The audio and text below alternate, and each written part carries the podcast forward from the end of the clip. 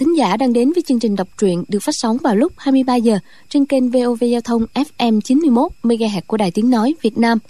Thưa quý vị và các bạn, trong chương trình đọc truyện kỳ trước, chúng ta đã theo dõi phần 68 bộ truyện ỷ Thiên Đồ Long Ký của nhà văn Kim Dung thì được biết Triệu Mẫn dùng kế điều hổ ly sơn chạy vụt ra liền xuất các tuyệt chiêu trí mạng thu hút võ đàn tứ hiệp đuổi theo Trương Vô Kỵ ôm sát mặt thanh cốc chạy theo hướng khác để tránh sự hiểu lầm. Võ công của võ đan chư hiệp hiện đang là hạng nhất thiên hạ. Triệu Mẫn bị một chiêu phi trưởng của Du Liên Châu, cả người lẫn ngựa, rơi xuống vực sâu. Chư hiệp võ đan biết nàng ta khó mà toàn mạng và họ bỏ đi. Vô Kỵ giấu xác Mạc thanh cốc vào một hốc tuyết quay lại tìm Triệu Mẫn thì thấy nàng trọng thương ở đáy vực. Chàng vận chân khí phục hồi công lực cho nàng chư hiệp võ đan theo vết chân trên tuyết phát hiện xác của thất đệ liền quay lại và nghe tiếng triệu mẫn nói chuyện. Trương vô kỵ phải cải trang thành đại hãn mông cổ, dắt triệu mẫn đi lên rồi bất ngờ dùng võ công thánh quả lệnh đánh loạn ra và điểm huyệt khống chế được tứ hiệp võ đan đặng hai người thoát thân. Triệu mẫn đi lấy ngựa về, thồ bốn người đến chỗ hang. Vừa lúc ấy, có tiếng ngựa phi tới, cả bọn nấp trong hang nghe ngóng. Tống Thanh Thư phi ngựa đến, vô kỵ búng tay, viên đá bay ra làm gãy chân trước của con ngựa khuỵu xuống. Thanh Thư ngã nhào. Trần Hữu Lượng và Trưởng Long bắt đầu đuổi theo đến nơi. Nguyên nhân là Tống Thanh Thư nhận lời tại miếu Phật Di Lặc. Nhưng khi thấy trưởng bác bắt toàn rắn rết, trùng độc để chế thuốc, thì chàng hồi tâm không còn muốn hại cha và các sư thúc, nên đang đêm chàng chạy trốn. Mọi người nấp trong hang đá, nghe rõ Tống Thanh Thư cùng Trần Hữu Lượng và trưởng Bắc Long Đầu đôi co biết thêm chuyện Tống Thanh Thư đã giết Mạc Thanh Cốc với sự trợ giúp của Trần Hữu Lượng và dự định đánh thuốc độc phái võ đan. Thấy Thanh Thư chưa hồi ý, Trần trưởng lão cho hay Chu Chỉ Nhược đang ở trong tay y và cho rằng thấy chiếc nhẫn trưởng môn Nga Mi để minh chứng thì thấy Tống Thanh Thư bị khuất phục hoàn toàn theo ý của Trần Hữu Lượng.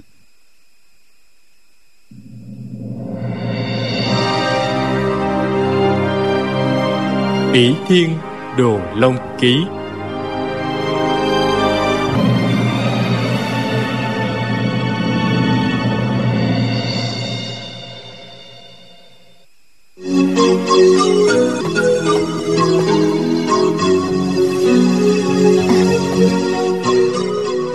Chú em muốn gặp chu cô nương có phải không nè? Chuyện đó thì dễ thôi. Hiện giờ ban chủ và các vị trưởng lão đang ở Lư Long. Chú cô nương cũng đang ở đó với mọi người. Bọn mình cùng đến Lư Long gặp mặt là được. Đợi làm xong đại sự trên núi Võ Đàn, Ta sẽ lập tức lo việc cưới xin cho chú em, Để chú em thỏa nguyện. Chú em á, phải đội ơn Trần Đại ca suốt đời đó nha. Tống Thanh Thư nói, Hay lắm, Vậy chúng ta đi Lư Long đi. Trần Đại ca Chu cô nương vì lẽ gì mà lại đi theo bổn ban vậy? Trần Hữu Lượng cười đáp. Đó là công lao của Long Đầu đại ca. Hôm trước á Trưởng bắt Long Đầu và trưởng bổng Long Đầu Uống rượu trên tử lâu. Thấy có ba người lạ Giả làm đệ tử bổn bang Tra trộn vào. Bèn sai người theo dõi. Sau đó thì mới hay Trong đó có một vị tuyệt thế gia nhân à, Là chú cô nương đó. Trưởng bắt Long Đầu á liền sai người đi mời họ đến. Nhưng mà chú em cứ yên tâm chú cô nương vẫn bình yên đại cát không mất một sợi tóc nào đâu mà lo. Trương vô kỵ thầm kêu khổ. Trời ơi thì ra ở tủ lâu mấy hôm ấy cuối cùng bọn chúng đã nhận ra ba người lạ. Giá nghĩa phụ sáng mắt thế nào lão nhân gia cũng nhìn ra những sự bất thường. Còn ta và chỉ nhược chẳng biết gì cả. Không biết nghĩa phụ có được bình an hay không nữa Thế nhưng trong câu chuyện Trần Hữu Lượng chẳng nhắc gì đến tạ tốn Chỉ nghe lão nói tiếp. Sau khi chú cô nương thành thân cùng chú em á ha Hai phái Nga Mi, Võ Đan Cùng tuân theo mệnh lệnh của phái cái bang Rồi cả minh giáo tuân phục nữa Thành thế sẽ lừng lẫy biết là chừng nào. Chỉ cần đánh đuổi người Mông Cổ đi Thì Giang Sơn gấm dốc sẽ có chủ mới liền. Gã nói lời này đầy vẻ đắc ý. Làm như cái bang đã lấy được thiên hạ Và gã ta, Trần Hữu Lượng Đã lên ngôi hoàng đế rồi không bằng. Tống Thanh Thư và trưởng bác Long Đầu cũng cười phụ họa theo vài tiếng. Trần Hữu Lượng nói Thôi bọn mình đi thôi. Tống huynh đệ à Mạc Thất Hiệp chết cũng gần đâu đây nè. Cái hang mình giấu xác ông ta. Hình như cũng không xa mấy Có phải không hả Chú em chạy tới đây, Bỗng dưng ngựa khủy chân trước. Không lẽ là do âm hồn của Mạc Thất Hiệp hiển linh? Tống Thanh Thư không dám trả lời. Ba người tới bên ngựa, Leo lên yên phóng đi. Trương du Kỵ đợi ba kẻ kia đi xa rồi, Vội giải quyết cho võ đan tứ hiệp, Liên tiếp cúi lạy nói, Các vị sư bá sư thúc, Điệt Nhi lâm vào cảnh bị hiềm nghi. Không biện bạch được. Đành đắc tội với các vị sư bá, sư thúc, Xin chịu sự trừng phạt. Tống Diễn Kiều thở dài não ruột, Hai mắt rưng rưng, ngẩng mặt lên trời, không nói gì. Du Liên Châu vội đỡ Trương Vô Kỵ đứng dậy, nói, Lúc nãy bọn ta trách lầm ngươi, Là lỗi của bọn ta. Chúng ta thân như ruột thịt người khỏi cần nói nữa. Thật không ngờ Thanh Thư ơi là Thanh Thư. Nếu không phải chính tai bọn ta nghe thấy Thì ai mà tin nổi chứ? Tống Diễn Kiều rút phan trường kiếm nói. Thì ra Thất đệ bắt gặp tên súc sinh Thanh Thư. Thằng súc sinh ấy dòm trộm phòng ngủ của các nữ hiệp phái Nga Mi Nên mới đuổi theo thành lý môn hộ. Ba vị sư đệ Điệt nhi vô kỵ nữa Chúng ta hãy đuổi theo Để ta tự tay giết chết tên súc sinh đó Nói xong liền thi triển khinh công Đuổi theo Tống Thanh Thư. Trương Tòng Khê nói Đại ca hãy quay lại Mọi việc phải bàn cho kỹ đã. Tống Diễn Kiều bất chấp Cứ sách kiếm chạy như bay. Trương Du Kỵ giọt đi như tên bắn Sau vài lần nhúc mình Đã chắn phía trước Tống Diễn Kiều Cuối mình nói Đại sư bá Tứ sư bá có lời muốn thưa với đại sư bá. Tống đại ca nhất thời bị người ta gài bẫy Rồi đây sẽ tỉnh ngộ mà. Đại sư bá muốn trách phạt Cũng không cần dội đâu. Tống Diễn Kiều nghẹn ngào nói. Thất đệ Thất đệ Người anh như ta Thật là có lỗi với đệ. Ông nhớ tới năm nào Trương Thúy Sơn Vì có lỗi với Du Đại Nham Mà tự sát.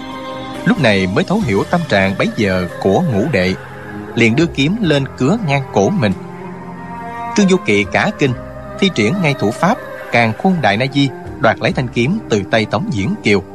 Nhưng lưỡi kiếm vẫn chạm vào cổ, Thành một vết máu dài. Lúc ấy, bọn Du Liên Châu đã chạy tới nơi Trương tổng Khê liền khuyên. Đại ca, Thanh Thư làm cái việc đại nghịch bất đạo đó. Người trong phái võ đàn không thể dung tha cho nó. Nhưng thanh lý môn hộ là việc nhỏ. Hưng mục Giang Sơn là việc lớn. Chúng ta không thể vì chuyện nhỏ mà bỏ việc lớn được. Tống Diễn Kiều trợn mắt nói Đệ Đệ bảo thanh lý môn hộ là việc nhỏ sao? Ta sinh ra một đứa con ngỗ nghịch như vậy. Trương Tòng Khê nói Cứ theo như lời Trần Hữu Lượng kia nói á Thì bọn cái bang Muốn mượn tay của Thanh Thư Mưu hại ân sư của chúng ta Để khống chế các đại môn phái võ lâm Chiếm đoạt thiên hạ An nguy của ân sư Là chuyện lớn nhất của bản môn. Còn quả phúc của võ lâm Và bách tính Là chuyện lớn nhất trong thiên hạ. Thanh Thư làm nhiều việc bất nghĩa như vậy Sớm muộn cũng sẽ bị báo ứng. Chúng ta nên bàn đại sự thì hơn. Tống Diễn Kiều nghe có lý Đành tra kiếm vào bao Chán nản nói. Ta lúc này bụng rối như tơ giò. Mọi việc nghe theo tứ đệ vậy Ân Lê Đình lấy thuốc rịch vào vết thương ở cổ cho đại sư ca. Trương Tòng Khê nói Cái bàn mưu hại ân sư. Hiện giờ ân sư chưa hề hay biết. Chúng ta phải gấp rút đi suốt ngày đêm về núi Võ Đan Còn tên Trần Hữu Lượng kia Tuy nói mượn tay Thanh Thư song hạ người gian xảo như hắn Có trăm phương ngàn kế Đã ra tay rồi thì không chừng. Việc hệ trọng trước mắt á, là huynh đệ chúng ta phải bảo vệ tấm thân vàng ngọc của ân sư trước. Lão nhân gia tuổi đã cao, nếu lại để xảy ra một hòa thượng thiếu lâm giả đến báo tin thì bọn đệ tử chúng ta chết dạng lần cũng không chuột lại được đâu. Vừa nói, vừa đưa mắt về phía Triệu Mẫn ở đằng xa. Trong lòng vẫn còn căm giận việc nàng sai người đến mưu hại Trương Tam Phong. Tống Diễn Kiều toát mồ hôi lạnh, giọng run run nói. Đúng, đúng vậy. Ta dội lo việc truy sát nghịch tử, quên mất an nguy của ân sư. Thật là đáng chết. Chuyện nặng nhẹ không biết xét đoán, đúng là kẻ hồ đồ mà. Rồi dục. Thôi, chúng ta đi mau, đi mau. Trương Tòng Khê nói với Trương Vô Kỵ. Vô Kỵ à, ngươi hãy lo việc cứu chu cô nương. Khi nào mà xong việc á, về thăm núi Võ Đàn một chuyến nha. Trương Vô Kỵ đáp, xin tuân lệnh sư bá. Trương Tòng Khê hạ giọng nói, Triệu cô nương kia tính nết như làng sói. Người phải hết sức cẩn thận. Vết xe đổ của thành thư, người nên nhớ đó. Nam tử hán đại trượng phu, chớ xa chân vì nữ sắc. Trương Du Kỵ đỏ mặt gật đầu. Trương Du Kỵ cùng Võ Đan Tứ Hiệp đem thi thể Mạc Thanh Cốc chôn bên cạnh tảng đá lớn. Năm người quỳ lạy, khóc một hồi, rồi bốn người lên ngựa đi trước. Triệu Mẫn chậm rãi tới trước mặt Trương Du Kỵ nói Tứ sư bá dặn chàng phải đề phòng Chớ để con yêu nữ này mê hoặc Với lại phải nhớ cái vết xe đổ của Tống Thanh Thư Phải không vậy? Trương Du Kỵ đỏ mặt ngượng ngùng nói ừ, Sao cô nương biết? Tai cô nương thính tới mức đó sao? Triệu Mẫn hừ một tiếng nói. Mũi nói đó hả? Rồi đây mấy vị kia sẽ không trách Tống Thanh Thư có giả tâm đâu. Trái lại sẽ đổ là tại sắc đẹp của chu cô nương Mà quỷ hoại một đời vì võ đang thiếu hiệp cho coi. Trương Du Kỵ nghĩ không chừng sẽ là như vậy Xong lại nói.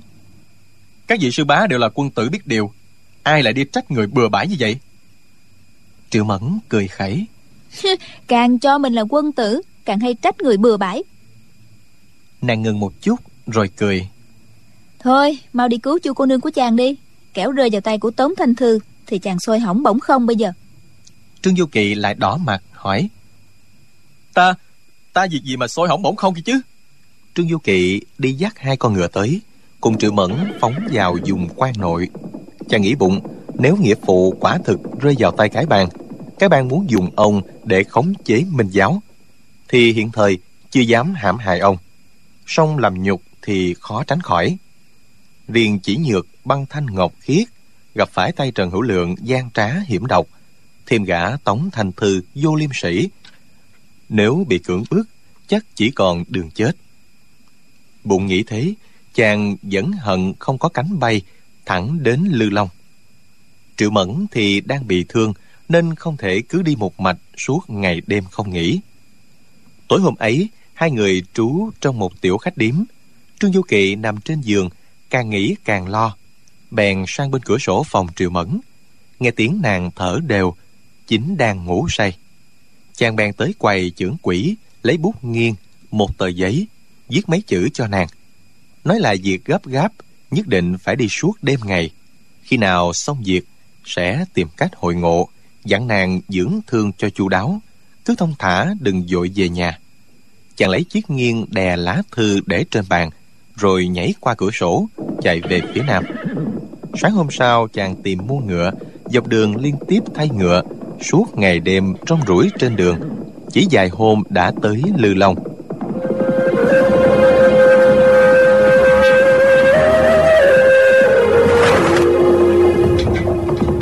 Chàng đi nhanh như thế, song dọc đường không gặp trưởng bác long đầu, tống thanh thư và trần hữu lượng chắc là ban đêm khi chàng chạy trên đường thì họ ngủ trong khách điếm nên không thể gặp. Lư Long là một đô thị của tỉnh Hà Bắc. Đời nhà Đường là nơi đóng dinh của tiết độ sứ. Qua đời Tống, Kim, mấy phen chiến tranh bị phá hủy nặng nề nên nguyên khí chưa được hồi phục. Nhưng dân cư khá đông đúc. Trương Du Kỳ chạy khắp đường lớn, đường nhỏ cùng các trà lâu tử quán của Lư Long. Lạ thay, không gặp một gã hành khất nào. Chàng lấy làm mừng, nghĩ thầm. Cả một đô thị lớn mà ngoài đường không thấy bóng một gã ăn mày nào. Quả là chuyện không bình thường mà. Trần hữu lượng nói cái bang tụ họp ở đây là nói thật. Có lẽ đám hành khất lớn bé đều đi tham kiến ban chủ rồi. Chỉ cần tìm ra nơi bọn họ tụ tập là sẽ nghe ngóng biết được nghĩa phụ và chỉ nhược có bị cái bang bắt thật hay không. Chàng sụt sạo khắp chỗ, nào miếu mạo, đền đài, từ đường, quảng trường. Song không thấy chút manh mối gì, lại rảo khắp các thôn trang ngoài di, cũng không có động tĩnh gì cả. Đến gần tối, chàng càng lúc càng nôn nóng, chợt nghĩ đến sự tháo giác của Triệu Mẫn. Chàng nghĩ, giá như có nàng ở bên cạnh ta, thì đâu đến nỗi thúc thủ vô sách như thế này. Chàng đành đi tới một khách điếm để tá túc, ăn bữa tối xong, ngủ một chút. Khoảng cuối canh hai thì dậy, phi thân lên mái nhà, nhìn tứ phía xem sao. Chàng thấy bốn bề tĩnh lặng, không nơi nào có vẻ là nơi tụ họp của giới giang hồ. Đang buồn phiền, bỗng thấy ở trên một tòa lầu cao góc đông nam có đèn sáng. Nghĩ bụng, nhà kia không phải nhà quan, thì cũng là nhà giàu. Chắc không liên quan gì tới cái bang rồi. Vừa nghĩ tới đây, chàng bỗng thấy hình như có một bóng người từ trên lầu nhảy ra. Nhưng vì khoảng cách quá xa, nhìn không rõ, nên nghĩ thầm. Chẳng lẽ có hào khách lục lâm đến trộm cướp nhà giàu đó sao? Mình đang nhàn rỗi, tới đó coi thử đã. Bèn thi triển khinh công, chạy tới bên tòa nhà ấy, phi thân qua tường cao, chợt nghe có tiếng người nói. Trần trưởng lão thật là nhiễu sự Rõ ràng tất cả đã ước định sẽ tụ tập ở Lão Hà Khẩu. Vào ngày mùng 8 tháng Giêng, Đột nhiên lại báo tình cấp tốc, Bảo bọn ta chờ ở đây. Lão ta đâu có phải là ban chủ, Mà nói gì là ai cũng phải nghe chứ. Thật là vô lý quá chừng. Giọng nói sang sảng, Đầy vẻ bực bội. Hiển nhiên, vừa nói đến chuyện nội bộ của cái bang, Trương Du Kỳ nghe vậy thì cả mừng. Tiếng nói từ đại sảnh vọng ra, trương du kỳ rón rén tới gần nghe giọng nói của ban chủ cái bang sử quả long. Trần trưởng lão á, tài ra phết. Cái tên kim mao sư dương tạ tốn, chó má ấy. Hai chục năm qua, biết bao nhiêu người trên giang hồ tìm kiếm hắn. Không ai ngửi được ra hơi rắm của hắn giải ra nữa là. Vậy mà trần hữu lượng, lão ta vừa ra tay, đã thộp cổ được hắn rồi. Đừng nói trong bổn bang không ai bằng, mà khắp cả võ lâm cũng không có ai làm nổi chuyện đó đâu trương vô kỵ vừa lo vừa mừng. Như vậy là đã biết tung tích của nghĩa phụ. Trong cái bang không có cao thủ nào ghê gớm. Việc cứu nghĩa phụ không phải là khó khăn. Bèn ghé mắt nhìn vào qua khe cửa sổ. Chỉ thấy sử quả long ngồi chính giữa truyền công chấp pháp hai trưởng lão. Trưởng bổng long đầu và ba trưởng lão tám túi khác ngồi bên dưới. Ngoài ra, có một người trung niên to béo ăn mặc sang trọng, y như một kẻ giàu sang, nhưng lại đeo sáu cái túi. Trương Du Kỳ thầm gật đầu. À, phải rồi. Thì ra có một đại tài chủ ở Lư Long là đệ tử cái bang đây. Bọn hành khất tụ tập trong nhà một đại tài chủ thì có ai ngờ được cái chứ? lại nghe sử quả long nói tiếp trần trưởng lão đã báo tin cấp tốc bảo chúng ta chờ ở lư long. Nhất định là ông ấy có lý do rồi. Chúng ta mưu tính đại sự. Cái đó cái đó cứ phải thận trọng mới được. Trưởng bổng long đầu nói, ban chủ mình dám quân hào trên giang hồ tìm kiếm tạ tốn chẳng qua là muốn chiếm đoạt thanh đao đồ long, võ lâm chí tôn mà thôi. Hiện giờ thanh bảo đao ấy không có trong tay tạ tốn. Mình đã làm đủ cách uy hiếp, Đánh lừa Hắn vẫn không chịu khai ra nơi giấu bảo đao Chúng ta Quá ra chỉ bắt được một thằng già mù.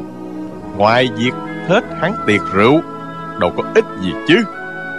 Cứ theo như ý huynh đệ Mình cứ tra khảo hắn một phen thật nặng Xem hắn có chịu nói ra không nào. Sử quả lòng xua tay. Không ổn đâu, không ổn. Dùng phép cứng rắn á, dễ làm hỏng việc lắm. Bọn ta cứ chờ trần lão về bàn tính kỹ hãy xem. Chưởng bổng lông đầu lộ vẻ bất bình. Tự hồ trách ban chủ chuyện gì cũng đều nghe theo chủ trương của trần hữu lượng. Sử quả long lấy ra một phong thư, đưa cho trưởng bổng long đầu, nói phùng huynh đệ huynh đệ lập tức đi hào châu. Giao phong thư này cho hàng sơn đồng. Bảo con trai y đang ở trong tay ta. Bình an vô sự. Chỉ cần y tuân lệnh bản ban, Ta sẽ đối xử với con y tử tế. Chưởng bổng lông đầu nói, Việc đưa thư nhỏ nhặt này, Đâu cần huynh đệ phải thân chinh đi kia chứ. Sử quả long hơi bực, Sẵn giọng, Nửa năm nay, Bọn hàng Sơn Đồng thanh thế lớn lắm. Ngay đầu dưới trướng y Nào là Tư Đạt nè, Rồi Chu Nguyên Chương, Thượng Ngộ Xuân Toàn là những tên tai trận mạc. Lần này, Ta cần phùng huynh đệ Thân chinh đi một chuyến. Trước là thuyết phục hàng Sơn Đồng, Quy thuận bản ban Thật sự tuân theo ta. Lại quan sát Xem y và các tướng lĩnh của y Đến làm những chuyện gì. Thứ nữa, Người phải thám thính xem Lực lượng của mình giáo Có gì ghê gớm hay không. Công việc của Phùng huynh đệ gánh vác Nặng nề như vậy. Sao lại bảo là nhỏ nhặt chứ? Trưởng bổng long đầu nói, Đã vậy, Xin tuân lệnh ban chủ. Nói rồi nhận phong thư, Hành lễ với sử quả long, Rồi rời khỏi sảnh. Trương Du Kỵ nán lại nghe thêm. Thấy bọn kia bàn về việc Sau này minh giáo các phái thiếu lâm, Võ đan, Nga mi, Quy thuận rồi, Quy phong của cái bàn sẽ hưng thịnh ra sao? Xem chừng giá tâm của sử quả long Không bằng Trần Hữu Lượng. Sử quả long chỉ mong cái bang độc bá giang hồ, Xưng hùng võ lâm, Coi như mãn nguyện rồi. Chứ không nghĩ tới việc lấy được Giang Sơn Lên ngôi hoàng đế. Trong cách nói năng, Sử quả long dùng nhiều lời lẽ nham nhở, thô tục. Trương Vô Kỵ nghe một hồi, Cảm thấy chán chường, Nghĩ thầm. Chắc là nghĩa phụ và chỉ nhược bị giam ở đây thôi. Ta đến cứu họ ra trước đã. Rồi sẽ trừng trị tên ăn mày khoác lác, Vô liêm sĩ này một trận. Chàng nhún chân phải một cái, Nhẹ nhàng nhảy lên một cây cao, Nhìn bốn phía. Thấy dưới lầu cao có 10 đệ tử cái bang Tay cầm binh khí đi đi lại lại canh chừng. Có lẽ đó là nơi chúng nhốt tà tốn và chu chỉ nhược. Chàng xuống khỏi cây, Tới sát lầu cao. Nắp sau hòn non bộ, Chờ hai đệ tử cái bang đi tuần qua rồi, Mới chạy tới dưới lầu Mà tung mình nhảy lên. Trên lầu đèn đuốc sáng trưng Chàng phục bên ngoài cửa sổ, Lắng nghe động tĩnh bên trong. Nghe một lát thấy bên trong hoàn toàn yên tĩnh, Chàng lấy làm lạ. Sao bên trong không có một người nào thế nhỉ? Chẳng lẽ trong ấy có cao thủ nằm phục, Nín thở lâu đến như vậy sao? Một lát sau, Vẫn không nghe tiếng hít thở, Chàng bèn ghé mắt nhìn vào qua khe hở. Thấy một cặp nến lớn ở trên bàn Đã cháy quá nữa, Trong phòng không có một ai. Trên lầu có ba phòng liền nhau. Phòng phía đông không có người, Chàng lại sang phòng phía tây thăm dò. Thấy trong phòng này đèn sáng choang, Trên bàn còn ngổn ngang chén đũa Của bảy tám người ăn là ít. Rượu trong chén chưa cạn, Thức ăn gần như còn nguyên, Vậy mà cũng không một bóng người. Dường như thực khách vừa ra khỏi phòng chưa lâu. Phòng ở giữa thì tối om, Không đèn đóm. Chàng đẩy cửa nhẹ Thấy bên trong cài then, Bèn gọi khẽ Nghĩa phụ có ở trong này không? Không có tiếng trả lời, Trương Du Kỵ nghĩ thầm Xem chừng nghĩa phụ không có ở đây rồi Tại sao cái bang lại canh gác nghiêm mật như thế nhỉ? Chẳng lẽ họ dở trò thực thực hư hư Để lừa người sao? Bỗng chàng ngửi thấy mùi tanh tanh Từ bên trong sọt ra Thì kinh hãi đặt tay trái trên cánh cửa Đẩy nhẹ một chút, Nghe cách một tiếng nhỏ, Then cửa đã gãy đôi. Chàng lập tức lẻn vào phòng, Bắt ngay lấy hai mẫu then gỗ Để nó khỏi rơi xuống phát ra tiếng động. Chàng mới đi một bước, Đã dấp phải vật gì mềm mềm Như thân người, vội cúi xuống sờ. Quả nhiên là một thi thể. Người này đã tắt thở, Nhưng mặt còn hơi ấm, Tức là chết chưa lâu. Chàng sợ thử, Thấy đầu nhỏ, Cầm nhọn không phải là tạ tốn, Nên cũng yên tâm. Chàng đi bước nữa, Lại đụng hai xác người, Bèn giơ ngón tay chọc một lỗ thủng nhỏ Ở tường phía tây, Lấy ánh sáng từ phòng bên chiếu sang Thấy dưới sàn la liệt xác chết, Toàn là đệ tử cái bang. Ai nấy bị nội thương rất nặng. Chàng dựng một cái xác lên Dạch áo ra, thấy trên ngực có dấu quyền đánh vào, xương gãy dụng, quyền lực uy mãnh phi phàm trương Du Kỳ cảm mừng. À vậy là nghĩa phụ, đại triển thần quy, đánh chết bọn canh gác rồi bỏ đi rồi. Chàng nhìn kỹ trong phòng, thấy ở góc tường có người dùng vật nhọn dạch hình ngọn lửa, chính là ký hiệu của minh giáo. Lại thấy chút cửa sổ gãy lìa, cánh cửa sổ chỉ khép hờ. Chàng nghĩ thầm, phải rồi, hồi nãy ta thấy một bóng đen thoáng qua lầu, chắc là nghĩa phụ thoát thân bỏ đi nhưng mà không biết vì sao bọn cái bang lại bắt được ông nhỉ? Có lẽ ông bị lòa, không nhìn thấy. Khó mà đề phòng gian kế của bọn cái bang. Bọn chúng không đánh thuốc mê thì cũng dùng dây chằng, câu liêm, lưới cá gì đó mới bắt được ông chứ. Trương du kỵ cả mừng, chạy ra khỏi phòng, nép mình bên cửa nhìn xuống bên dưới. Thấy bọn đệ tử cái bang vẫn tuần tra qua lại, chưa biết chút gì về biến cố ở trên lầu. Chàng nghĩ thầm nghĩa phụ mình đi chưa lâu. Phải đuổi theo ông thôi, rồi hai cha con quay lại, đánh cho cái bàn một trận tới bời, để chúng biết tài minh giáo là như thế nào. Nghĩ vậy, hào khí trỗi dậy, nhớ lại ban nãy thấy bóng đen chạy về phía tây. Chàng bèn tung mình nhảy sang một cành cây cao, giọt ra ngoài tường bao, đề khí nhắm hướng tây mà chạy. Theo đường cái chạy dài dặm đến một ngã ba, nhìn quanh quất thấy sau một tảng đá có ký hiệu hình ngọn lửa của minh giáo, chỉ về phía một con đường nhỏ phía tây nam. Trương Du Kỳ cả mừng, nghĩ bụng hành tung của nghĩa phụ đã rõ, chẳng mấy chốc sẽ gặp lại. Ám hiệu liên lạc của minh giáo, chàng đã được dương tiêu chỉ dẫn tường tận. Chàng thấy dấu hiệu hình ngọn lửa này tuy chỉ là mấy nét dạch nguệch ngoạc, nhưng kình lực mạnh mẽ, phải là bậc văn võ toàn tài như tạ tốn. Chỉ trong minh giáo mấy ai làm được như vậy? Lúc này chàng không hồ nghi gì nữa, cứ theo đường nhỏ mà đuổi theo, đến tận trạm dịch sa hà. Thì trời đã sáng. Chàng ghé vào quán mua mấy cái bánh bao ăn qua quýt cho đỡ đói, rồi lại đi về hướng tây, đến trấn bổng tử. Chủ yếu, thấy dưới chân tường ở góc đường có vẻ ký hiệu của minh giáo, chỉ về phía từ đường đổ nát.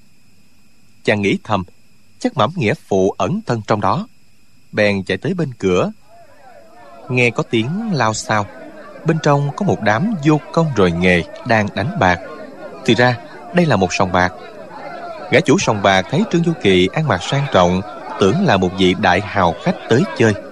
Vội cười hê hê chạy ra đón nói công tử già mau lại đổ vài bàn đi. Công tử gặp vận may thì sẽ dơi sạch cả làng đó. Gã quay lại nói với đám con bạc mau mau mau. Nhường chỗ cho công tử gia làm cái nè. Các ngươi hãy đặt tiền cho to vô để công tử ẩm về phủ chứ. Trương du kỵ cao mày thấy trong đám bạc không có nhân vật nào thuộc giới giang hồ bèn gọi to. Nghĩa phụ nghĩa phụ lão nhân gia có ở đây không? Chờ một chút không có tiếng trả lời chàng bèn gọi thêm vài lần nữa. Một tên vô lại thấy chàng đến không phải để đánh bạc mà chỉ réo gọi ầm ĩ, bèn lên tiếng. Con ngoan ơi, thằng cha mi đang ở đây nè. Mau lại đổ dài dáng đi nè. Cả đám bạc cười ầm lên. Trương du kỳ hỏi gã chủ sòng.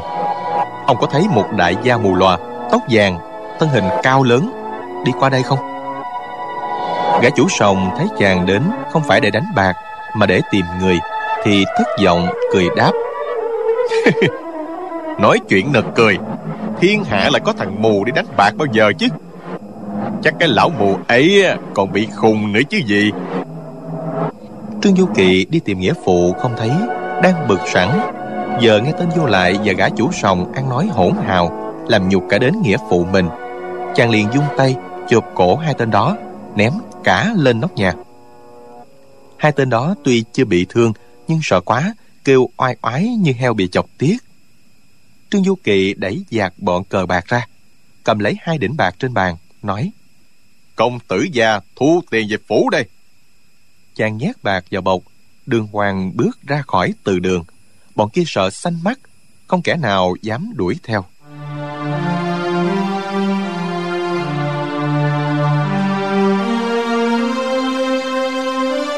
Chàng tiếp tục đi về hướng tây không lâu lại thấy ký hiệu hình ngọn lửa chiều tối thì đến phong nhuận. Một đô thị lớn của ký bắc theo chỉ dẫn của ám hiệu, chàng đến một khu nhà tường quét vôi, cổng sơn đen. Chiếc vòng đồng ở cổng, sáng loáng. Nụ hoa mai trong vườn chia ra ngoài tường sắp nở. Chủ nhân hẳn là người thanh nhã. Chàng cầm cái vòng đồng lắc nhẹ ba lần. Lát sau có tiếng chân bước nhẹ. Cánh cổng mở ra, khẽ két một tiếng một mùi thơm nồng nặc sọc vào mũi. Một á hoàng mặc quần áo màu hồng nhoẻn miệng cười nói. Ôi công tử lâu quá mới ghé chơi. Thư thư nhớ công tử lắm đó. Mời công tử mau vào dùng trà đi. Nói rồi a hoàng lại tủm tỉm cười nháy mắt với chàng. Trương du kỵ ngơ ngác chả hiểu gì hỏi lại. Sao ngươi lại biết ta? Thư thư của ngươi là ai? A hoàng cười đáp ê, công tử biết thừa còn giá dơ nữa. Thôi mau vào đi, cho thư thư khỏi thấp thỏm mong chờ. Đoạn ả cầm tay chàng kéo vào trong. Trương du kỵ lấy làm lạ, nghĩ thầm. Sao con bé này vừa gặp mình mà làm như quen từ lâu rồi? Nhưng chàng nghĩ ra ngay. À phải rồi. Chắc là chỉ nhược đang ở đây. Biết mình hôm nay sẽ theo ám hiệu tìm đến, nên mới sai a hoàng ngày đêm giật sẵn ở cổng. À mấy hôm không gặp chỉ nhược thấp thỏm chờ mình là phải rồi. Chàng cảm thấy ấm lòng liền đi theo a hoàng qua một con đường nhỏ trải đá dâm xuyên qua một cái sân mới tới một căn buồng. Một con vẹt ở trên mái hiên cất tiếng. Tình ca ca đến kìa tỷ tỷ ơi tình ca ca đến kìa. Trương vô kỵ đỏ mặt nghĩ bụng. Trời ngay cả con vẹt mà cũng biết ta nữa trong buồng ghế ngồi đều bọc gấm than trong lò đang đỏ hồng, ấm áp như phòng xuân. Trên bàn có một lư hương. A hoàng quay mình đi ra. Lát sau, bưng vào một mâm, gồm mấy món điểm tâm đủ màu và một bình trà xanh. A hoàng rót trà, bưng một chén đưa cho chàng. Tiện thể bóp nhẹ vào cổ tay chàng một cái. Trương vô kỵ cau mày nghĩ thầm. Sao con a hoàng này dám sổ sàng như vậy? Nghĩ nể mặt chu chỉ nhược chàng không tiện trách mắng nó liền hỏi tạ lão gia thế nào rồi? Chu cô nương đâu? A hoàng cười trời ơi công tử hỏi tạ lão gia làm gì? Chẳng lẽ ghen hay sao? Thư thư đến ngay bây giờ làm gì mà công tử sốt ruột quá vậy? Gớm công tử chẳng có lương tâm chút nào. Đã tới đây còn nhớ chu cô nương dương cô nương nào nữa? Trương du kỵ ngơ ngác nói ngươi ăn nói lung tung gì vậy a hoàng tủm tỉm cười quay ra. Lát sau nghe tiếng dòng đeo tay kêu lon con, rồi rèm dán lên. A hoàng đỡ một thiếu nữ trạc 20 tuổi đi vào. Thiếu nữ da dẻ trắng trẻo, lông mày cong cong, dáng dấp uyển chuyển. Mé bên phải có chấm thêm một nút ruồi làm duyên. Mắt long lanh đưa tình, chưa nói mắt đã cười. Trương vô kỵ ngửi thấy mùi hương đậm đà xông vào mũi người lân lân. Thiếu nữ kia hỏi tướng công quý tính là gì vậy? Hôm nay có dịp ghé thăm. Tiểu nữ thiệt là vinh hạnh. vừa nói thiếu nữ đưa tay trái dịnh vai chàng. Trương du kỵ đỏ mặt vội tránh ra nói ta họ trương. Có một vị lão gia họ tạ và một cô nương họ chu. Hai người đó hiện có ở đây không? Thiếu nữ cười đáp đây là lê hương diện nếu công tử muốn tìm chu tim tim thì đến bích đào cư đi. Tướng công đã bị con bé đó hút mất hồn rồi. Đến lê hương diện mà lại hỏi chu tim tim chứ. Trương du kỵ chợt hiểu. Thì ra đây là một kỹ diện. Liền vội nói ta xin lỗi. Chàng vội quay mình đi ra. Á hoàng chạy theo gọi công tử thư thư của chúng tôi đâu có kém gì chu tim tim đâu công tử nắng lại một chút cũng không được nữa sao? Trương du kỵ xua tay lia lịa. Thò tay vào bột lấy một đỉnh bạc mới cướp ở sòng bạc, ném xuống đất, đi như chạy ra cổng. Sau vụ lôi thôi đó, tinh thần còn bối rối. Thấy trời sắp tối, sợ rằng ban đêm khó nhận biết ám hiệu hình ngọn lửa của minh giáo. Trương du kỵ bèn tìm một cách điếm nghỉ ngơi trong bụng quan mang. Nghĩa vụ sao lại đi vào sòng bạc? Rồi lại tới kỹ diện. Bằng hai việc ấy, lão nhân gia muốn nói điều gì đây? Ngủ đến nửa đêm, chàng đột nhiên tỉnh dậy nghĩ thầm. Nghĩa phụ của ta lòa cả hai mắt. Làm sao dọc đường lưu lại nhiều ám hiệu đến như vậy được? Hay là có chỉ nhược ở bên cạnh chỉ dẫn cho? Hay là kẻ địch cố ý giả mạo ám hiệu của bổn giáo để trêu chọc ta? Thậm chí để dẫn dụ ta vào nơi mai phục. Hừm, dù có là đầm rồng hang hổ tốt xấu thế nào ta cũng quyết sống vào một phen. Sáng hôm sau trở dậy tiếp tục đi. Ở ngoại di thành phong nhuận chàng lại thấy có hình ngọn lửa chỉ về hướng tây. Quá trưa chàng tới ngọc điền thấy ám hiệu chỉ vào một nhà giàu có. Trước nhà treo đèn kết hoa chính là đám cưới. Trên đèn lồng có dán chữ đỏ chi tử du quy. Xem ra là con gái đi lấy chồng, có tiếng chiên trống khách khứa đầy sân. Trương du kỵ lần này dè dặt, không dám xông vào hỏi về tạ tốn chỉ đi lẫn vào khách khứa nghe ngóng. Thấy không có gì lạ, bèn đi ra tìm ám hiệu. Quả nhiên, thấy có một ám hiệu ở gốc cây lớn. Ám hiệu lại chỉ đường cho chàng đi từ ngọc điền tới tam hà rồi rẽ sang hướng nam đến tận hương hà. Lúc này chàng nghĩ rằng người của cái bang đã phát hiện tung tích của chàng. Chúng dùng kế điệu hổ ly sơn dẫn chàng đi thật xa để dễ bề thực hiện âm mưu xấu xa. Tuy nóng ruột lắm, song chàng không dám không đi theo chỉ dẫn của ám hiệu. Lo rằng lỡ đúng của tà tốn và chu chỉ nhược lưu lại thì sao? Chàng nghĩ thầm nếu quả thực hai người đang bị kẻ địch lợi hại truy kích trong lúc chạy trốn, cố lưu lại dấu vết. Mong mình cứu viện mà mình lại tự cho là thông minh, quay về lưu long. Để nghĩa phụ và chỉ nhược vì thế mà bị nạn, thì biết tính làm sao đây? Nếu sự đã thế này, thôi thì mình cứ đuổi theo ám hiệu tới cùng vậy. Từ hương hà chạy đến bảo thành, rẽ sang đại bạch trang, thì đã quay sang hướng đông nam, tới ninh hà thì hình ngọn lửa biến mất tâm. Chàng ở ninh hà tra xét kỹ càng, không thấy gì khác lạ, nghĩ thầm. Quả nhiên là cái bang cố ý dẫn dụ ta đến đây mà. Làm cho ta mất công toi mấy ngày. Chàng bèn mua một con ngựa, cưỡi phi trở về lư long. Vào tiệm quần áo, mua một cái trường bào màu trắng. Mượn cây bút son vẽ lên áo một ngọn lửa thật lớn. Quyết ý lấy danh nghĩa giáo chủ minh giáo đường đường chính chính, xông vào tổng đàn của cái bang. Chàng mặc áo trường bào ai vệ đi tới trước cổng tòa nhà của gã đại tài chủ. Thấy hai cánh cổng sơn đỏ rất lớn đóng im ỉm.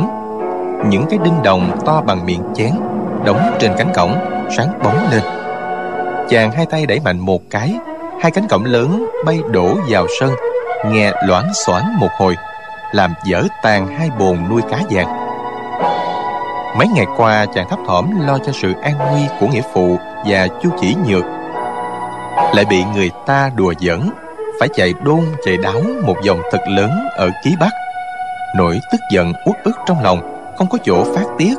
Bây giờ trở lại tổng đà cái bang, nhất định phải làm tan quan một trận. Chàng phá tung cổng rồi, hùng dũng bước vào, giọng quát to. Người của cái bang nghe đây mau bảo sử quả long ra gặp ta.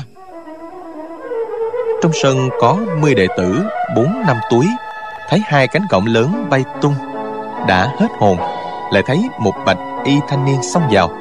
Liền có bảy tám đứa hò hét xông ra chặn lại. Ngươi là ai? Đến đây muốn gì hả?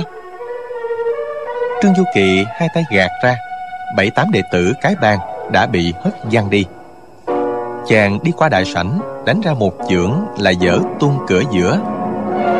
Thấy trong trung sảnh bày một bàn tiệc, sử quả long ngồi chính giữa. Một nhóm thủ lĩnh cái bàn nghe tiếng huyên náo ngoài cổng, liền sai người ra xem xét. Nhưng trương du kỵ tiến vào quá nhanh, gã đệ tử bảy túi đang đi ra xem xét, thì gặp trương du kỵ bị chàng thột ngực ném ngay về phía sử quả long. Chủ nhân tòa nhà trông như tài chủ đang ngồi bên dưới. Thấy gã đệ tử bảy túi bay tới bàn tiệc, rồi giơ tay ôm lấy. Vừa chạm được, bỗng thấy một luồng kinh lực như bài sơn đảo hải ùa tới, rồi xuống tấn thiên cân trụy để đứng cho vững. Nào ngờ, cứ thế loạn choạng, lùi về phía sau đến bảy tám bước mới đứng lại được. Hai tay buông tên đệ tử bảy túi rơi phịch xuống đất, thở hồng hộc, toàn thân bủn rủng sụp luôn xuống chân cột. Bọn cái bang thấy thế cùng kinh hãi. Lúc đó trương vô kỵ ồ lên một tiếng vừa ngạc nhiên vừa vui mừng. Thấy ngồi bên trái bàn tiệc một thiếu nữ chẳng ai xa lạ chính là chu chỉ nhược. Ngồi cạnh nàng là tổng thanh thư. Chu chỉ nhược vui mừng thốt lên. À, vô kỵ ca ca. Nàng đứng dậy nhưng lão đảo ngã phệt xuống đất. Trương du kỳ kinh hãi vội tiến lại đỡ nàng lên. Chàng chưa kịp đứng thẳng người lại thì bịch một tiếng, lưng đã trúng một chưởng của tống thanh thư. Tiếp đó lại bị thêm một quyền của một cao thủ cái bàn. Lúc này cửu dương thần công của trương du kỳ đã giận lên khắp người. Một chưởng một quyền kia đánh vào lưng chàng, lực đạo tiêu tán hết. Chàng ôm chu chỉ nhược nhảy ra sân hỏi, nghĩa phụ đâu rồi? Chu chỉ nhược ấp úng. Muội muội. Trương du kỳ hỏi lại lão nhân gia có sao không? Chu chỉ nhược đáp muội bị họ điếm quyệt. Trương du kỳ chỉ quan tâm đến tà tốn lại hỏi nghĩa phụ thế nào rồi? Chu chỉ nhược nói không biết. Muội bị họ bắt tới đây từ đó không biết nghĩa phụ ra sao rồi. Trương du kỵ đưa tay so bóp các khớp xương ở chân nàng rồi đặt nàng đứng xuống. Nào ngờ thủ pháp điểm quyệt trên người chu chỉ nhược rất quái dị. Mấy cái so bóp của chàng không có tác dụng gì. Nàng đặt chân xuống đất song không đứng được ngồi phệt ngay xuống. Bọn cái bang lục tục chạy ra ngoài thềm. Sử quả long ôm quyền nói các hạ là trương vô kỵ. Giáo chủ của mình giáo có phải không? Trương du kỵ nghĩ y là ban chủ một bang mình chẳng thể bỏ lễ giáo. Bèn ôm quyền đáp lễ, nói, không dám. Tại hạ mạo muội xông vào tổng đà của quý bang. Mong sử ban chủ tha cho tội vô lễ. Sử quả long nói trương giáo chủ, mấy năm nay danh chấn giang hồ, tại hạ nghe như sấm bên tai rồi.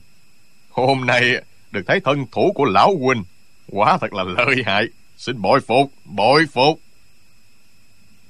trương du kỵ nói tại hạ đến hơi lỗ mãn làm trò cười cho sử ban chủ. Nghĩa phụ tại hạ là kim ma sư dương tạ tốn có ở đây không? Làm ơn đưa lão nhân già ra gặp mặt đi. Sử quả long đỏ mặt nhưng lại cười ha hả nói trương giáo chủ tuổi còn trẻ sao ăn nói lạ vậy? Chúng tôi có thiện chí mời tạ sư dương đến đây uống rượu. Nào ngờ tạ sư dương á, ra đi không một lời từ giả. Còn ra tay đánh chết tám đệ tử bổn bang. Món nợ ấy giờ tính sao đây? Phiền trương giáo chủ trả giùm cho. Trương du kỳ nghĩ thầm. Tám đệ tử cái bang quả nhiên bị nghĩa phụ đấm chết. Xem ra lão nhân gia không có ở đây thực vậy thì ông đã đi đâu nhỉ? Bèn hỏi vậy còn chu cô nương ở đây thì sao? Tại sao quý bang bắt nhốt nàng ở đây? Sử quả long ấp úng. Cái chuyện đó chuyện đó thì trần hữu lượng ngắt lời. Người ta đồn á trương vô kỵ của minh giáo võ công tuy cao siêu nhưng là một tên tiểu ma đầu ngang ngược bất chấp lý lẽ. Trương du kỵ sầm mặt hỏi người nói cái gì trần hữu lượng nói hôm nay gặp ở đây thấy rồi thì quả là cây có bóng người có danh chẳng sai tí nào. Trương du kỵ hỏi người nói ta ngang ngược bất chấp lý lẽ ở chỗ nào chứ? Trần hữu lượng nói chu cô nương á là trưởng môn phái ngà mì một lãnh tụ của danh môn chính phái đâu có liên quan gì tới bọn bàn môn tả đạo minh giáo kia chứ còn vị tống thanh thư huynh đệ đây là nhân tài của phái võ đàn. Cùng chu cô nương này là trai tài gái sắc, châu bích liên hợp. Thật là môn đang hộ đối, xứng đôi dừa lứa mà. Hai người ấy đi qua đây, cái ban mời vào làm khách, uống chung chén rượu. Tại sao trường giáo chủ lại nhảy vào can thiệp? Thật là tức cười. Quần hào cái bang cười hô hố phụ họa trương vô kỵ nói nếu bảo chu cô nương là khách của các ngươi tại sao các ngươi lại điểm quyệt nàng ta? Trần hữu lượng nói chu cô nương đang vui vẻ ngồi ăn uống trò chuyện thoải mái. Ai bảo là nàng ta bị điểm quyệt chứ? Cái bàn và phái ngà mì có mối liên hệ vô cùng sâu xa đời đời giao hảo. Quách nữ hiệp tổ sư phái ngà mì chính là con gái của hoàng ban chủ tệ ban gia luật ban chủ lại là anh rể của quách tường nữ hiệp. Ở trong võ lâm mà nói trừ bọn con nít miệng còn hôi sữa có ai lại không biết chuyện đó chứ? Làm sao cái bàn bọn ta lại dám đắc tội với vị trưởng môn hiện thời của phái nga mi?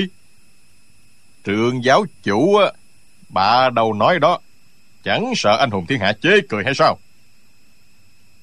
Trương du kỳ cười khẩy nói nói như vậy tức là chu cô nương tự điểm quyệt mình hả? Trần hữu lượng nói tiếp. Cái đó thì chưa hẳn như vậy đâu. Ai ai cũng thấy trương giáo chủ nhảy tới. Ôm luôn chu cô nương chạy ra.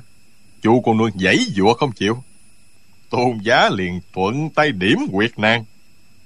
Trường giáo chủ à vẫn biết là anh hùng khó qua cửa ải mỹ nhân. Cái tính háo sắc ai mà chẳng có nhưng giữa chốn sảnh đường đông người trầm mắt nhìn vào trường giáo chủ lại có hành vi ghẹo nguyệt trêu qua. Chẳng đánh mất thanh danh của mình lắm hay sao? Mồm mép trương vô kỵ vốn không thể bì với trần hữu lượng bị hắn trân tráo du dạ cho như thế. Tuy tức lắm nhưng không giải bày được đành tái mặt quát. Như thế là các ngươi nhất định không nói cho ta biết nghĩa phụ ta ở đâu phải không? Trần hữu lượng lớn tiếng đáp trường giáo chủ quan minh sứ giả dương tiêu của quý giáo năm xưa đã cưỡng gian và giết hại kỹ hiểu phù của phái ngà mi. Đông đảo võ lâm thiên hạ, ai cũng căm hờn quyền rủa hắn. Nay người cậy võ công cao cường, lại dở trò đó ra. Ác không thoát khỏi sự phán xử đâu. Trương du kỳ quay lại nói với chu chỉ nhược. Chỉ nhược, nàng nói một tiếng đi. Bọn chúng đã bắt cóc nàng như thế nào? Chu chỉ nhược nói muội muội. Nàng ấp úng ba tiếng muội rồi đột nhiên thân hình lão đảo ngất đi. Bọn cái bang tức thời kêu ca ầm ĩ. Ma đầu minh giáo giết người rồi kìa. Trương vô kỵ cưỡng gian không được giết chết trưởng môn phái nga mi rồi. Hãy giết ngay cái tên dâm tặc trương vô kỵ để trừ hại cho thiên hạ đi. Trương vô kỵ cả giận xông tới chỗ xử quả long nghĩ thầm bắt giặc, phải tóm tên đầu đảng. Chỉ cần thộp cổ gã họ sử này, hay dở, ở hắn mà ra, sẽ buộc hắn phải nói ra tung tích của nghĩa phụ mình. Trưởng bổng long đầu và chấp pháp trưởng lão cùng tiến ra ngăn chặn. Trưởng bổng long đầu múa cây thiết bổng, còn chấp pháp trưởng lão thì tay phải cầm cương câu, tay trái cầm thiết quài hai gã dùng ba món binh khí, dây đánh trương vô kỵ chàng hú lên một tiếng sử dụng tâm pháp càng khôn đại na di. Nghe ken một tiếng cương câu của chấp pháp trưởng lão lại gạt phăng thiết bổng của trưởng bổng long đầu. Còn thiết quài thì đâm luôn vào sườn đồng bọn. Truyền công trưởng lão đứng cạnh bèn rút kiếm nói tên tiểu tử này võ công rất quái dị. Mọi người hãy cẩn thận đó. Dù dù dù ba kiếm liền thế đánh rất lợi hại nhắm ngực và bụng dưới của trương vô kỵ mà đâm tới. Trương vô kỵ thấy chiêu số hiểm ác thốt lên. Thật là hảo kiếm pháp. Chàng xoay người né tránh. Ngón tay trỏ bên trái điểm vào đùi lão ta. Truyền công trưởng lão dòng mũi kiếm về chém ngón tay chàng. Biến chiêu nhanh vô cùng. Mũi kiếm không sai một ly. Chỉ một chiêu này cũng đã là hiếm có trong võ lâm. Trương du kỳ khen thầm cái bàn nổi danh giang hồ, trăm năm không suy. Trong bàn ngọa hổ tàn long, quả nhiên không hiếm nhân tài kiệt xuất. Bữa trước trong miếu di lặc, chàng đã thấy quyền minh dị lão đấu với các cao thủ cái bàn. Vì chàng phải núp trên cây, không dám ló đầu ra, nên chưa nhìn thấy hết. Lúc này chính chàng giao đấu với họ mới thấy truyền công và chấp pháp trưởng lão quả có thể xếp vào đệ nhất cao thủ thời nay. Chưởng bổng lông đầu thì quả hầu kém hơn một chút mà thôi. Trong giây lát, cái bang tam lão đã qua lại với Trương Du Kỳ hơn 20 chiêu. Trần Hữu Lượng đột nhiên kêu to. Bày sát cẩu trận. Quần hào cái bang liền lớn tiếng reo hò, đao quang sáng lóa như tuyết. 21 hảo thủ tay cầm loan đao, dày kính Trương Du Kỳ vào giữa. 21 người ấy, kẻ thì hát khúc, liên hoa lạc, kẻ trên rỉ kêu than, kẻ đấm ngực khóc lóc, kẻ cao giọng gian sinh. Lạy ông, lạy bà, cho con xin chút cơm thừa canh cặn. Trương Du Kỵ thoạt tiên kinh ngạc, nhưng hiểu ngay, trò quái gì kia chỉ cốt làm bấn loạn tinh thần đối phương. Chỉ thấy quần hào cái bang, tuy cước bộ hỗn tạp, nhưng tiếng thoái đều có phép tắc chặt chẽ. Truyền công trưởng lão quát lên. Hãy khoan! Ông ta lùi hai bước, kiếm để ngang trước ngực. Chấp pháp trưởng lão và trưởng bổng long đầu cũng đều nhảy ra ngoài. Riêng quần hào bày sát cẩu trận thì tiếp tục chạy qua chạy lại không ngừng. Truyền công trưởng lão nói Trương giáo chủ, bọn ta lẽ ra không nên lấy thịt đè người. Nhưng trong cái bàn không một ai có thể là địch thủ của các hạ. Trừ gian sát tạc thì không thể khư khư giữ quy củ một đánh một của hiệp đạo được. Trương Vô Kỵ mỉm cười nói Khéo nói, khéo nói lắm đó. Truyền công trưởng lão lại nói Bọn ta tuy trong tay ai ai cũng có bình khí Trừ giáo chủ lại tay không Thì cái bang được lợi thế quá nhiều Trường giáo chủ muốn sử dụng loại binh khí gì Cứ cho biết Bọn ta sẽ tuân hành đưa ra Trương Du Kỵ nghĩ thầm Vị truyền công trưởng lão này võ công cao cường, Lại có lòng trượng nghĩa, Khác hẳn so với tên Trần Hữu Lượng gian xảo kia. Nên chàng bèn nói, Đùa giỡn với các vị một phen, Hà tất phải dùng đến đao gậy. Tại hạ muốn dùng binh khí, Không biết tự kiếm lấy hay sao? Chàng nói xong, Lắc mình một cái, Đã nhảy ra ngoài vòng sát cẩu trận. Hai tay chia ra, Ấn vào vai Tống Thanh Thư và Trần Hữu Lượng. Khi rút tay lại đã đoạt luôn hai thanh trường kiếm Của hai kẻ đó. Lại lộn người nhảy vào giữa trận. Chàng giọt ra Lộn vào.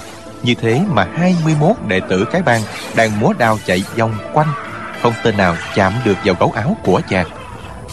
Mọi người còn đang kinh ngạc thì đã nghe chàng cao giọng nói. Đặt tên trận là sát cẩu. Nghe có vẻ hay lắm đó. Nhưng giết chó thì dễ. Còn định hàng phục rồng hổ á Thì trận đồ này vô dụng rồi đó. Nói xong Chàng rung hai tay một cái một luồng kinh lực truyền vào thân kiếm nghe rắc rắc hai tiếng hai thanh kiếm đã gãy đôi. Chưởng bổng lông đầu hô to. Tất cả cùng xông lên. Thiết bổng của lão chọc vào ngực trương vô kỵ. Một câu một hoài của chấp pháp trưởng lão cũng múa lên thành hai đám hoa tuyết cuồn cuộn áp tới. Trương du kỵ tránh sang bên trái, thân hình lại nghiêng về bên phải, sử dụng tâm pháp, càng khôn đại na di. Chỉ thấy bạch khoan loan loáng, phập phập phập liên tục, toàn bộ loan đao trong tay bọn cái bàn trong sát cẩu trận đều bị chàng đoạt mất, ném lên xà nhà. 21 thanh đao xếp thành một hàng đều tâm tấp cắm phập vào trong gỗ cả thước.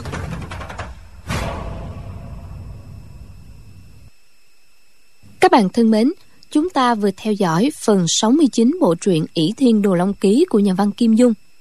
Mời quý vị và các bạn đón theo dõi tiếp phần đọc truyện đêm mai cũng vào lúc 23 giờ trên kênh VOV Giao thông FM 91 MHz của Đài Tiếng Nói Việt Nam. Còn bây giờ thì xin được chào tạm biệt và hẹn gặp lại.